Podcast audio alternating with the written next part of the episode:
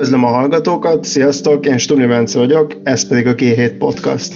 A közbeszédben általában nem esik túl sok szó róla, de 2001 és 2011 között a magyar városok 75%-ában regisztráltak demográfiai zsugorodást, tehát a városok ekkora arányára volt jellemző, hogy az emberek onnan rendszerűen elvándoroltak. A tendencia nem csak helyi nézőpontból érdekes, az ENSZ adatai szerint a leggyorsabban csökkenő népességszámú országok Kelet- és Dél-Európában, azaz az EU perifériáján találhatóak, és az előrejelzések szerint ez a következő évtizedekben is így marad.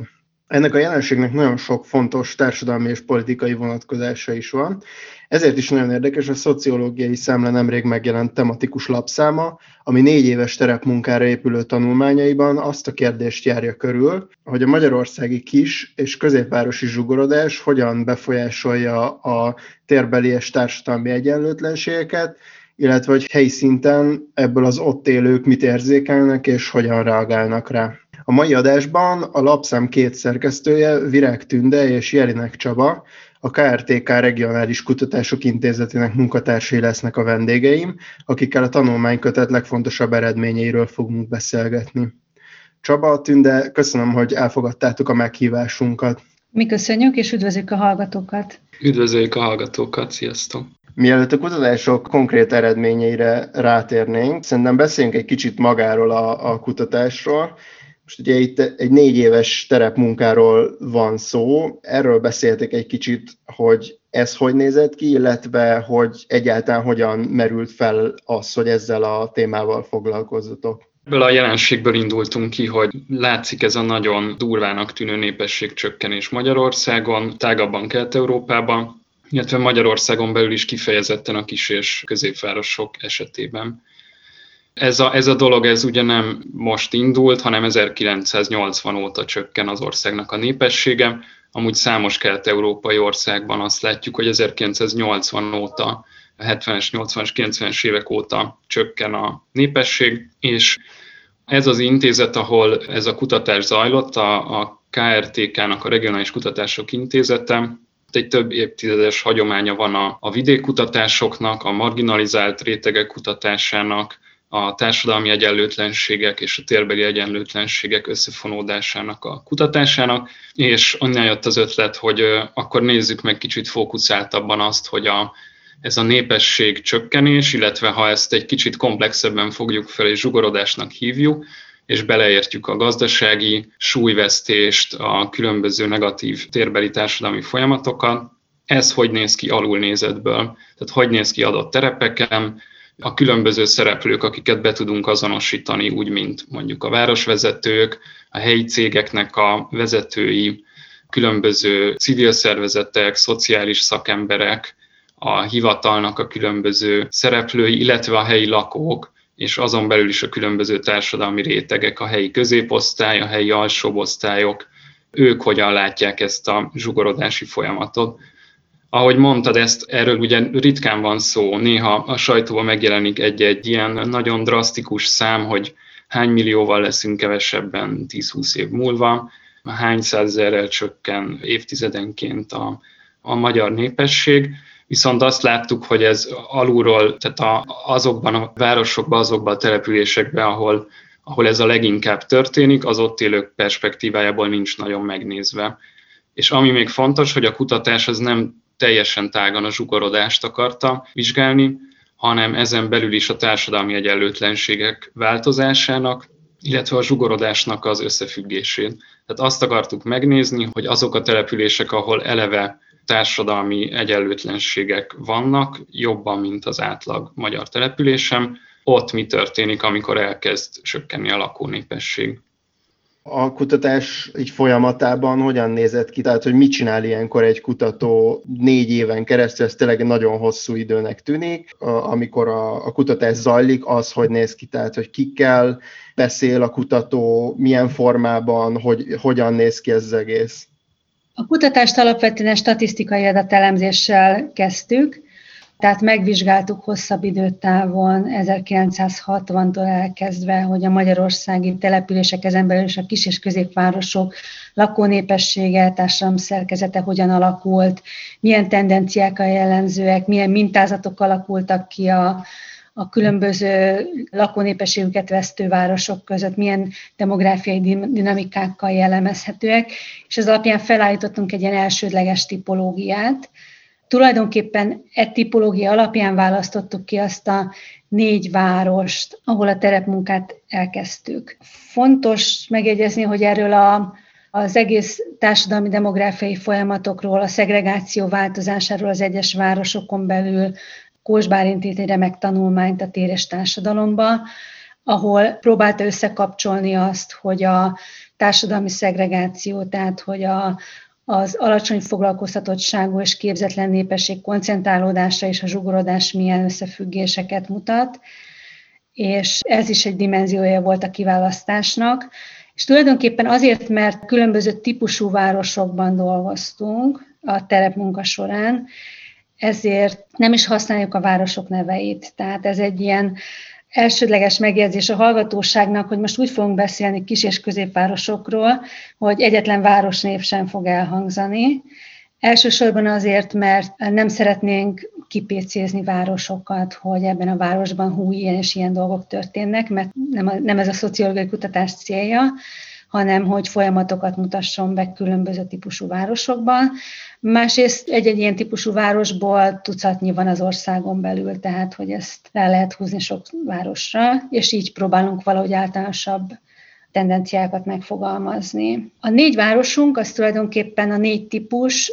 Próbáltunk mindenképpen egy egykori szocialista iparvárost kiválasztani, ahol a népességdinamika sokkal erőteljesebb, tehát ahol az 50-es, 60-as években egy jelentős népességnövekedés volt, jelentős beruházások, jelentős lakásépítések, és ennek megfelelően a visszaesés is sokkal erősebb volt. A visszaesés abban az értelemben, hogy a szocialista nagyipar összeomlásával az elvándorlás is sokkal erősebb volt. Az alföldi perifériákról választottunk 2 várost, 2 különböző típusú várost, ahol különböző gazdálkodási módok jellemzőek, és az alföldi perifériára a demográfiai változás elsősorban abban más, mint egy szocialista város, hogy ott már a 60-as, 70-es években elkezdődött az elvándorlás, attól függően, hogy mennyire voltak helyben munkalehetőségek. Ugye ezek először nem látszottak a statisztikából, mert a magasabb születésszám ezt tudta kompenzálni, de hogyha részletesebben néztük az adatokat, akkor látszott, hogy bizony itt az elvándorlás már a 70-es években jellemző volt, és mindig a munka után költözés, vagy ingázással, vagy teljes elköltözéssel, az már egy ilyen hosszú-hosszú évtizedes tendencia. És a 4. városunk pedig egy olyan periférikus város, ahol az országhatár miatt került történelmileg az ország perifériája a város, és ez határozta meg a fejlődési pályáját. Tehát az első időszak ezzel telt, hogy a statisztikai elemzéseket végeztük, illetve próbáltuk dokumentum elemzéssel, irodalomolvasással ezt valahogy kialakítani. Utána minden városban egy-egy hosszabb terepmunkával kezdtük a kutatást, tehát mindig kutatócsoportban dolgozunk, 5-6-an leutaztunk egy ilyen városba, és egy hosszabb időt eltöltöttünk ott, és próbáltuk feltérképezni a helyi szereplőket, interjúkat készítettünk, résztvevő megfigyeléseket végeztünk, próbáltuk feltérképezni a legfontosabb témákat a városon belül, és ezt követően, mikor ezeket az adatokat feldolgoztuk, egy kicsit rendszereztük, időről időre kisebb kutatócsoportok, 2-3 ember tematikusan mindig visszament az adott városba, hogy mélyebben megnézzen egy-egy problémát. Tehát körülbelül így telt ez a 4 év, illetve a 4. évben már főleg a feldolgozással foglalkoztunk. Csaba említette, hogy mik voltak a különböző szintjei a kutatásnak, és arra gondoltam, hogy kezdhetnénk azzal, hogy végigmegyünk azon, hogy ezek a különféle szereplők hogyan érzékelik a ti tapasztalataitok alapján ezt a zsugorodást, tehát hogy mit érzékelnek belőle, és milyen módon reagálnak. Talán kezdhetjük azzal, hogy a város vezetői mit gondolnak erről az egészről, akik ugye elvileg a döntéshozók, illetve meghatározhatják a zsugorodásnak a különböző tendenciáit a jövőbe, vagy ezt legalábbis befolyásolhatják. Itt az volt a számunkra valamennyire meglepő tapasztalat, hogy nagyon eltérően viszonyulnak ehhez a városvezetők, tehát többféle stratégia látszódott. Voltak olyan városok, ahol ez egy nagyon nyíltan kezelt ügy, hogy drasztikusan csökken a népesség, ebből problémák lehetnek, és ezzel valamit kezdeni kell, viszont voltak olyan városok is, ahol ez egyáltalán nem tematizálódott. Úgy interjúztunk, hogy nem rögtön letettük az asztalra, hogy minket az érdekel, hogy miért ennyi és ennyi százalékkal csökken a népesség, hanem próbáltuk azt figyelni, hogy hozzák ezt szóba, ezt a témát az interjú alanyok. Bizonyos városokban erről szinte nem is beszéltek. Tehát, hogy azt mondhatjuk így kicsit leegyszerűsítve, hogy az egyik oldalon látunk városvezetőket, akik ezzel próbálnak szembenézni, de a másik oldalon több olyan város volt, ahol ezek a problémák nincsenek kibeszélve. Akkor ez igaz volt valamennyire a vállalkozókra is, a helyi cégekre. Ott volt egy réteg, akinek igazából mondhatjuk úgy, hogy komparatív előnyei származtak abból, hogy egy ilyen zsugorodó kontextusban végzi a munkáját, vagy a termelését, mondjuk az olcsó munkaerő miatt, vagy az olcsó telekárak miatt könnyebb fejlesztenie, vagy építkeznie. Úgyhogy volt egy réteg, aki látszott, hogy az üzleti tervébe be tudja építeni ezeket a dinamikákat. Volt egy másik réteg, tipikusan azok, akik régebb óta a helyszínen vannak, akiknek viszont komoly problémát jelentett mondjuk a munkaerőhiány. Ugye mi olyan 2016-2017-2018 ezekben az években zajlott a terepmunka, amikor volt azért egy erős munkaerőhiány ezekbe a terekbe, és ezt érezték a cégvezetők, legalábbis egy része. És talán még a társadalmi csoportokra érdemes rátérni, de lehet, hogy jobb, hogyha Tünde, ezt te foglalod össze. Az, hogy különbözőképpen érzékelték a különböző társadalmi csoportok a zsugorodást, az attól is függ, mert az egyik ilyen meglepetés volt a városokon belüli népességdinamika elemzésekor, hogy az alapvetően népességüket vesztő demográfiailag zsugorodó városokon belül vannak növekvő lakónépességű városrészek, és vannak csökkenő népességű városrészek. Tehát, hogy ez, hogy melyik társadalmi csoport hogyan érzékeli ezt a demográfiai zsugorodást, vagy egyáltalán a zsugorodást, ez az is befolyásolta, hogy éppen melyik városrészben lakik, milyen társadalmi csoporthoz tartozik.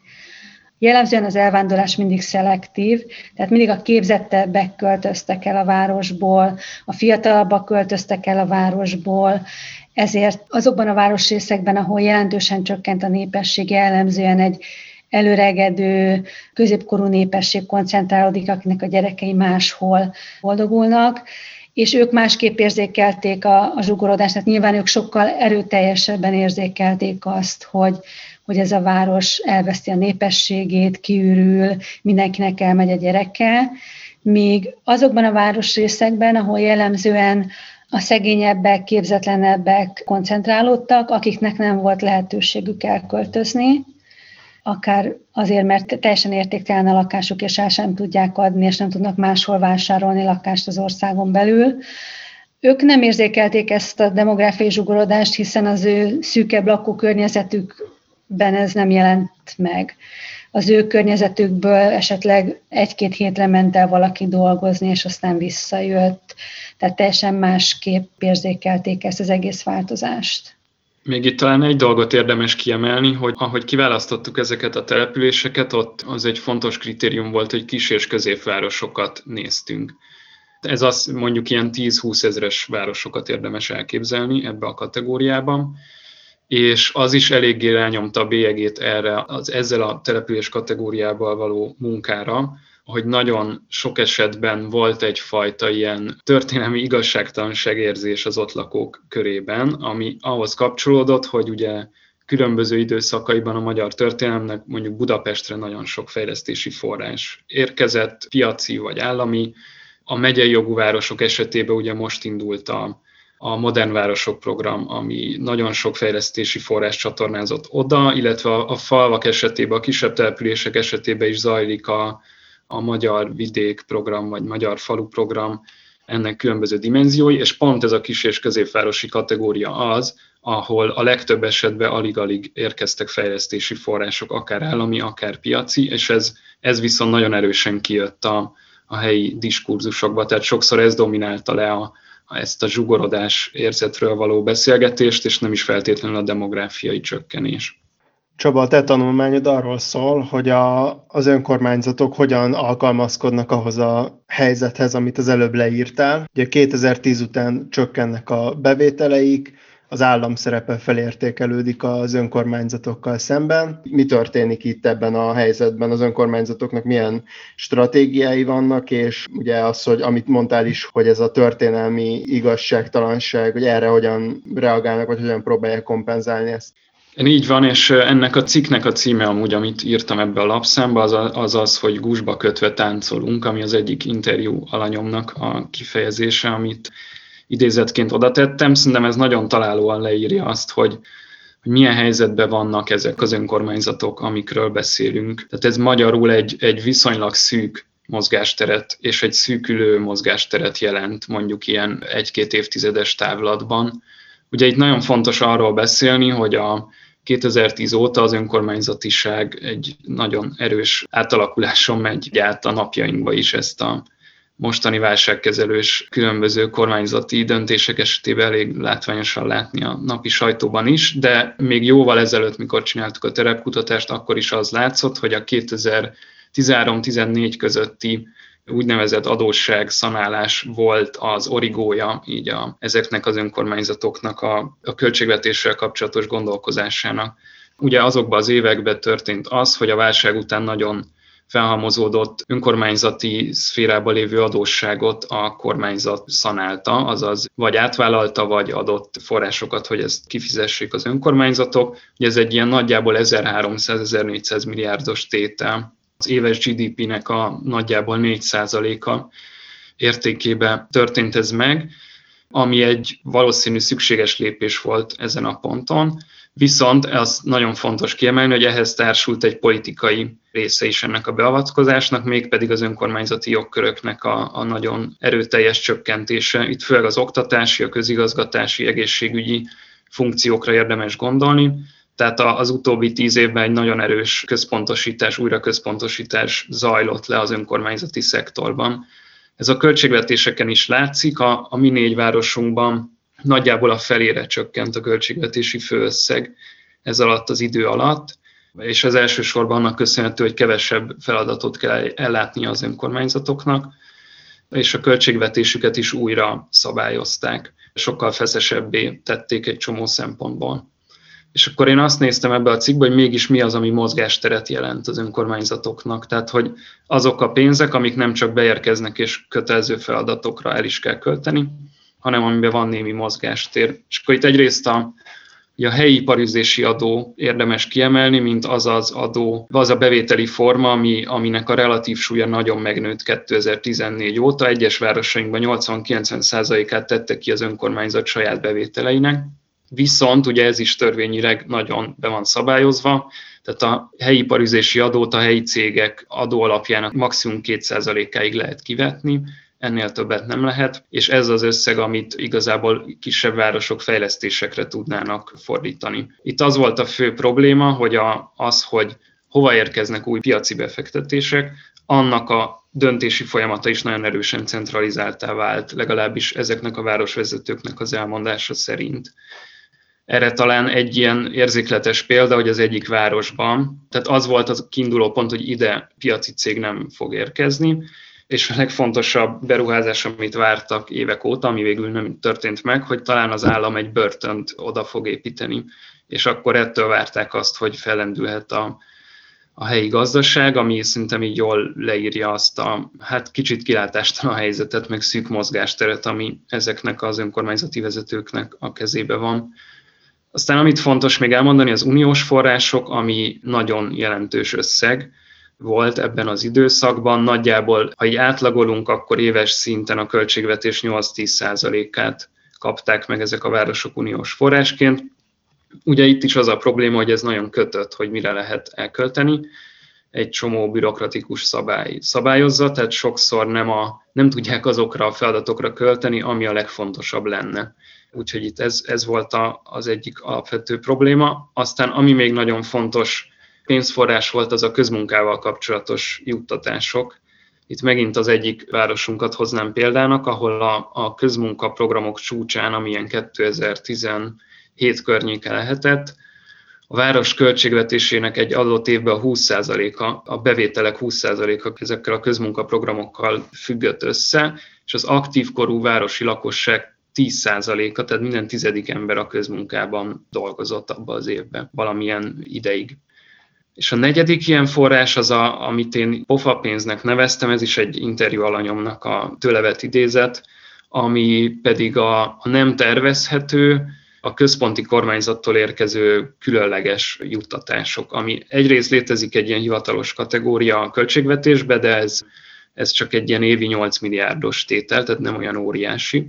Viszont azt látjuk, hogy az év végén, vagy akár évközben is nagyon sok önkormányzat tud kilobbizni ilyen külön fejlesztési pénzeket. Ugye itt nagyon fontosak az informális csatornák, főleg kormánypárti politikusoknak, meg városvezetőknek van lehetősége ezt kilobbizni, és hát nagyjából ez a 4 tétel, ami mozgásteret tud, vagy tudna jelenteni ezeknek a városoknak, de összességében azt lehet mondani, hogy nagyon leszűkült az, hogy mit tud tenni egy zsugorodó kis- és középváros azzal kapcsolatban, hogy ne zsugorodjon, vagy úgy zsugorodjon, hogy az a helyi társadalomnak ne legyen rossz, vagy ne legyen nagyon rossz.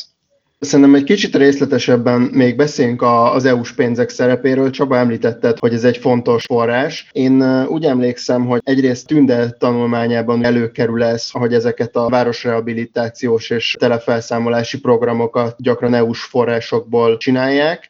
Egyrészt Tünde, erre lennék kíváncsi, hogy erről mi derült ki, illetve milyen hatása van ezekben a városokban ennek. Illetve a másik dolog, ami még eszembe jutott, hogy úgy emlékszem, hogy talán a tanulmányokból derült ez ki, hogy ezeknek a látványberuházásoknak abban is szerepe van, hogy nem is nagyon veszik észre ezt a zsugorodást, hogy nem reflektálnak, tehát van összefüggés a között, hogy felújítják a főteret, meg a között, hogy a helyi vezetés hogyan viszonyul ahhoz, hogy egyébként zsugorodik a város népessége. Ez egy ilyen nagyon fontos kutatási szempont volt, hogy milyen fejlesztési elképzelései vannak, és ki az, aki meghatározhatja, hogy milyen fejlesztések szülessenek a városba, és jellemzően az önkormányzatok próbálnak egyensúlyt tartani a különböző társadalmi csoportok között, hogy mindenkinek megfelelő fejlesztések szülessenek, de jellemző, hogy a város szimbolikus tereinek a felújítása az mindig középpontba kerül. Ezzel is próbálják ellensúlyozni ezt a kiürülést és zsugorodást. Tulajdonképpen a legtöbb ilyen kisvárosnak van egy olyan központja, ami nagyon szépen felújított, élhető tereket mutat, és valamennyire azt mutatja, hogy ez egy jó hely, egy jó kisváros. Ugyanakkor eleve úgy választottuk a terepeinket, hogy mindenhol van egy marginalizált városrész, ahol jellemzően cigányok laknak, és az is egy fontos dolog, hogy melyik önkormányzat vág bele abba, hogy kezdjen valamit a saját cigány telepével, és melyik az, amelyik nem is hajlandó látni ezt a problémát.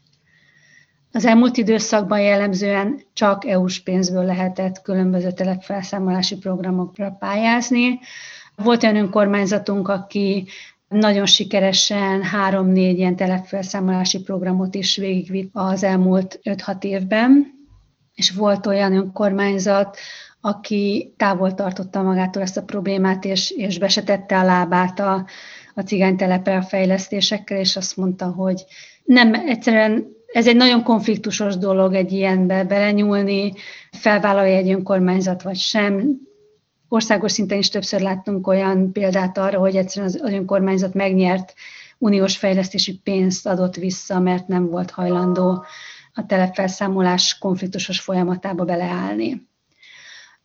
Azokban a városokban, ahol legalább nekiláttak, és próbáltak kezdeni valamit ezzel a problémával, ott jellemzően ezt a pénzt arra használták egyrészt, hogy valamennyire konszolidálják ezeket a tereket a felújításokkal, tehát hogy a nagyon problematikus tereket felújították, a nagyon problematikus tereket felszámolták, felújítottak lakásokat, ezzel konszolidálták a tereket, valamennyire élhetővé tették. Ugyanakkor ez azt is jelentette, hogy valahogy ezt a térbeli kizárást, ezt is konzerválták. Tehát, hogy ez egy jó eszköz volt az önkormányzatoknak arra, hogy a térbeli társadalmi határokat valahogy kontrollat tartsák, és valahogy próbálják meghatározni, hogy ki az, aki beköltözhet a városba, és ki az, akinek kívül kell maradnia, és próbálták szabályozni a városon belüli mobilitási folyamatokat. Ez egy negatív trend a mobilitással kapcsolatban, viszont hogyha jól emlékszem, akkor a kötetben van egy tanulmány, ami kifejezetten ennek az ellentétével foglalkozik, hogy van példa ezekből a mozgásokból pozitív mobilitásra is. Hogyha jól emlékszem, erről egy kicsit Tünde tudsz beszélni? Pontosítanék, tehát a telefelszámolás során is történt ilyen úgymond pozitív mobilitás, tehát kiköltöztek számosan a telepről, mondjuk így, hogy tehát ez egy követelmény volt a programon belül, hogy számosan kiköltözött a városközpontba, vagy olyan városrészre, ahol ami magasabb státuszú, de ez mindig egy ilyen szelektív kiköltözés volt, és mindig az önkormányzat határozta meg, hogy melyik az a család, amelyik kiköltözhet, és melyik az, amelyik nem. De az önkormányzat itt tágabb értelemben, tehát nem a polgármester, hanem mondjuk a szociális munkások, a projektvezető, akik ismerték a családokat, tehát ez mindig egy ilyen szelektív volt. Ja, a pozitívat akkor abban az értelemben értettem, hogy nem egy ilyen felülről irányított, hogyha jól emlékszem, ilyesmire is volt példa. Igen, tehát maga az, hogy a városon belül, ezeken a városokon belül kialakultak olyan terek, amelyek úgymond kiürültek, és az ingatlanok olcsóbbak lettek, ez lehetőséget teremtett családoknak arra, hogy akár vidéki terekből, akár egy falu cigány telepéről jelentős erőfeszítéssel, hitelt felvéve lakást vásároljanak ezekbe a városrészekbe, és egy jobb lakáskörülmények közé kerüljenek, közelebb a munkahelyekhez, közelebb a szolgáltatásokhoz. Paradox módon abban a városban, ahol maga az önkormányzat egyáltalán nem látja a cigánytelepet, és nem is akar ezzel foglalkozni, pont a piaci folyamatok korrigálták ezt abba az irányba, hogy a városnak az előregedő részében olyan alacsonyak lettek az ingatlanárak, hogy a cigánytelepről számosan be tudtak költözni ezekbe az utcákba, mert egyszerűen sem az önkormányzat, sem a helyi lakók nem tudták kontrollálni azokat a piaci folyamatokat, aminek során a magasabb státuszú roma családok meg tudták venni ezeket a házakat. Nem, még egy dolgot érdemes kiemelni, amit leírtunk néhány tanulmányba, hogy tipikusan ezekbe a kis- és középvárosokba kialakultak olyan városrészek, amiket átmeneti tereknek neveztünk, és amik azért nagyon érdekesek, mert egy bizonyos nézőpontból ezek a társadalmi lecsúszás terei is lehetnek. Tehát most konkrétan gondolok az egyik kutatási terepünkre, ahol egy lakótelep volt a város egyik részén, és oda nagyon sokan költöztek a környező nagyvárosból, akik a deviza hitelválság során elvesztették a lakásukat, és ebbe a kisvárosba tudtak venni egy panel lakást, ami hát az ő szempontjukban egy lefele mobilitás. Ugyanezen a lakótelepen laktak olyanok, akik környező falvakból, szegény telepekről, meg marginalizált, nagyon rossz körülmények közül tudtak megvenni egy kis panel lakást. Ők ugye szomszédok lettek, miközben mondjuk 10 évvel ezelőtt a társadalmi létrának nagyon különböző helyein helyezkedtek el. Úgyhogy ez még egy érdekes jelenség, hogy a piaci és a helyi önkormányzati folyamatoknak az egyik eredője, hogy több ilyen átmeneti tér is kialakul ezekben az években. A politikai klientalizmus, és akkor itt kicsit visszatérnék oda, amiről Csaba beszélt. Többféle kontextusban is előkerül a kötetben, ugye egyrészt a közmunkával összefüggésben, másrészt pedig az EU-s forrásokkal összefüggésben, és erről mit tudtok mondani a kutatás alapján? Amit én kiemelnék ebből a folyamatból, vagy hogy egy kicsit tágabb kontextusba helyezném, az, hogy az a változás, amit az önkormányzati rendszer kapcsán látunk, tehát magyarul az, hogy egy óriási központosítási hullám zajlott le az elmúlt években. Ez azt jelenti, hogy teljesen átalakult a központi állam, meg a helyi önkormányzatoknak a viszonya az egyik oldalon. A másik oldalon, amit szerintem a kutatásunk elég jól feltárt, az, hogy a helyi önkormányzatok és az ottani lakónépesség viszonya is erősen megváltozott ezek miatt a mondjuk strukturális tényezők miatt, politikai és gazdasági tényezők miatt.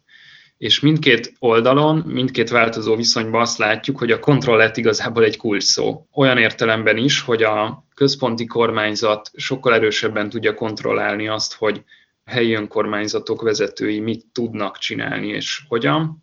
És ennek az ambivalenciája, hogy bizonyos jogköröket elvettek tőlük, a pénzügyi források a legtöbb helyen, legtöbb dimenzióba szűkültek, viszont van egy dimenzió, ahol nőtt a mozgástér, és nőttek a pénzügyi források, és ez azok a típusú beavatkozások, amik pont a helyi népességnek a marginalizáltabb, alacsonyabb státuszú részét tudja valamilyen formában kontrollálni. És akkor ennek egyik oldala a közmunkaprogramok, a másik oldala például ezek a már emlegetett Európai Uniós telepfelszámolási vagy városrehabilitációs beavatkozások, és ez a két példa is jól mutatja, hogy ez egy olyan nagyobb mozgásteret ad az önkormányzatok kezébe, akiknek amúgy általában szűkül a mozgástere, hogy a helyi marginalizált népességet kvázi kordába tartsák.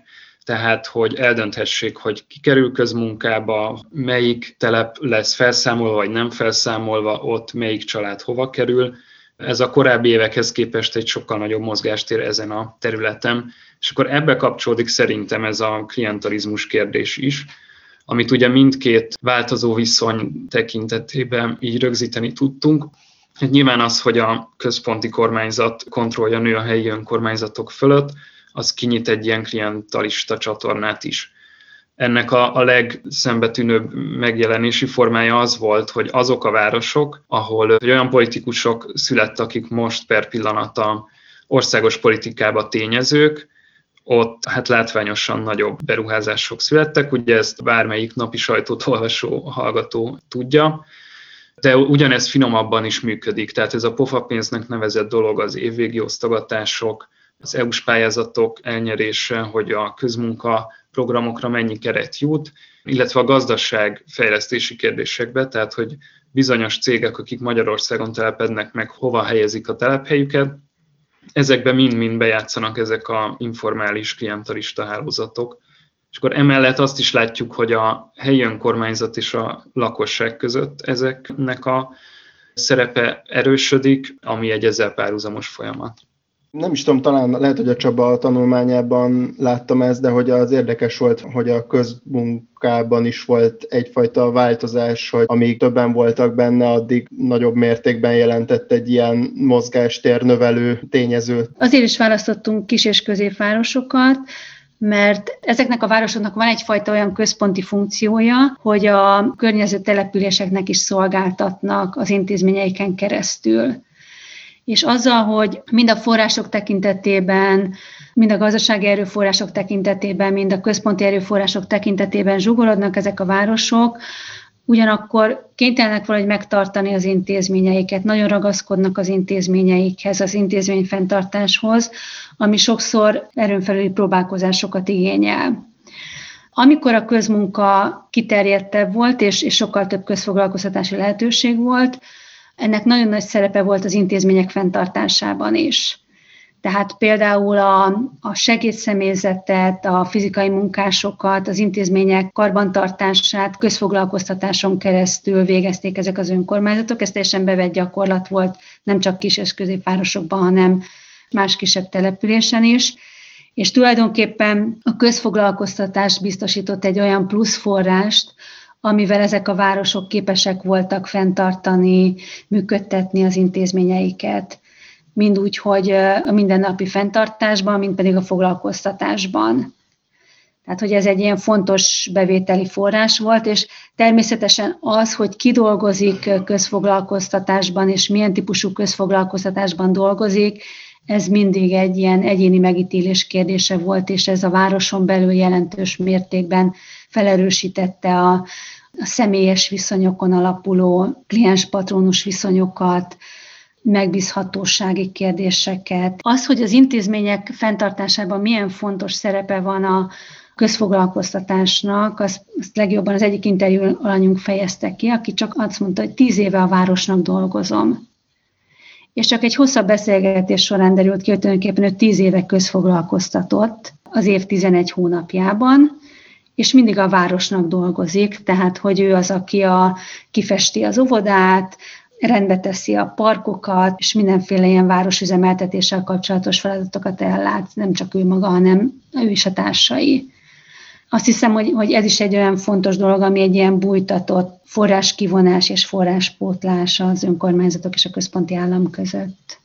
Illetve még röviden így a beszélgetés végén egy dolog, hogy azért ezeket a cikkeket, amik most jelentek meg, ezeket főleg 2017-18-19-es empirikus kutatások alapján írtuk, és van pár dolog, ami azóta változott, és akkor a közmunka esetében ugye az látszik, hogy ez egy nagyon ciklikus dolog.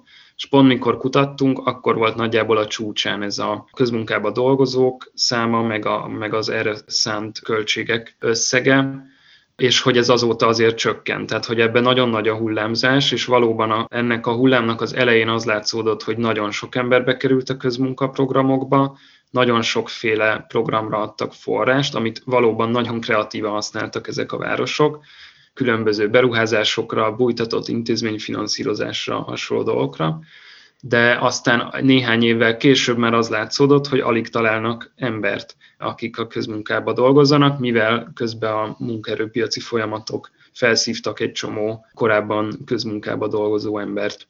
És ez egy fontos változás, amúgy az ilyen önkormányzati költségvetés terén is fontos az a változás, hogy amiket leírtunk, hogy mondjuk az önkormányzatok mozgástere mennyibe csökken, az ugye az elmúlt fél évben, egy évben, mióta a válsághelyzet tart, azóta még sokkal drasztikusabbá váltak. Elég a Gödi példát mondani, ahol nagyon súlyos adóbevételeket vontak el, vagy a főváros esetét, vagy a nagyobb városok esetét, akik ugye ezt rendszeresen ki is fejezik. Szóval érdemes így olvasni ezeket a cikkeket, hogy dinamikusan változnak ezek a dolgok. Rendben, hát akkor legyen ez a zárszó. Tünde Csaba, köszönöm szépen, hogy a vendégeim voltatok ezen a héten. Köszönjük. Köszönjük a meghívást. A hallgatóknak pedig köszönöm, hogy itt voltak velünk. Iratkozzatok fel ránk ott, ahol a podcastokat hallgatjátok, és ha tehetitek, akkor támogassatok minket úgy, mintha előfizetnétek alapra a g7.hu/támogatás oldalon. Én Stubnya Bence, a G7 újságírója vagyok, a G7 Podcastot hallottátok.